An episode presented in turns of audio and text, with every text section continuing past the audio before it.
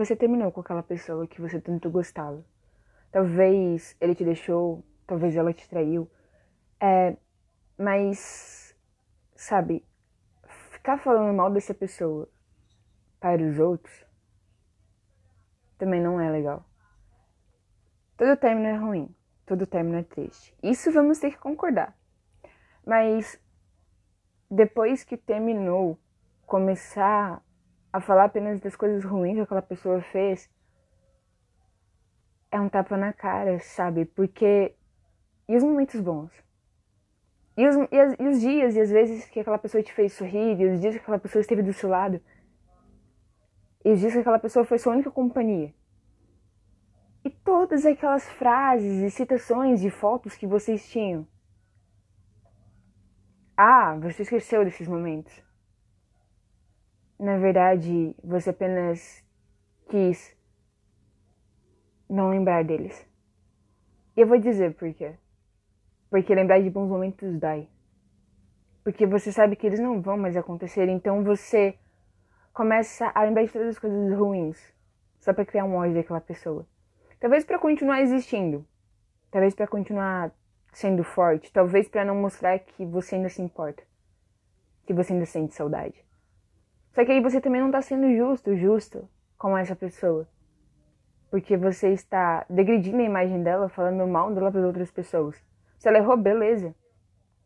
Tudo bem. Todos somos falhos, todos corremos o risco de errar.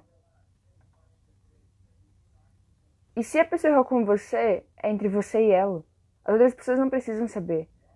Afinal, relacionamento, quando entra mais de uma pessoa, você tem que se preocupar, porque aí o relacionamento já é um relacionamento mútuo, um relacionamento aberto, não mais um relacionamento entre duas pessoas. Se você tá aí sofrendo porque e a outra pessoa tá lá sorrindo, ei, levanta a cabeça e vai ser feliz. Sabe, deixa aquela pessoa ser feliz também e vá procurar sua felicidade. Vai procurar uma nova forma de viver, uma nova forma de ser feliz e permita-se encontrar outras pessoas. Permita-se ser uma pessoa diferente, uma nova pessoa. Se reinvente, se redescubra. Mas só não fica aí estando no canto chorando por aquela pessoa, porque não vale a pena. Você precisa entender que muitos começos terão fim, mas que virá aquele começo que não terá fim. Relacionamentos duradouros existem sim, mas os dois precisam querer. Os dois precisam fazer valer a pena. E se você é uma pessoa que sonha com um casamento, mas está com uma pessoa que não sonha com isso, meu bem, você está com a pessoa de outra pessoa. Procure pessoa que tenha, um, que tenha a mesma mentalidade de crescer junto com você. Uma pessoa que tem uma visão de futuro parecida com a sua. Porque o relacionamento assim ele dá certo. Mas o relacionamento onde uma pessoa tem visão de futuro, de crescimento pessoal, de construir família, de construir sonhos, e a outra tem um sonho apenas no agora, no presente, no momento, esse relacionamento ele não vai dar certo.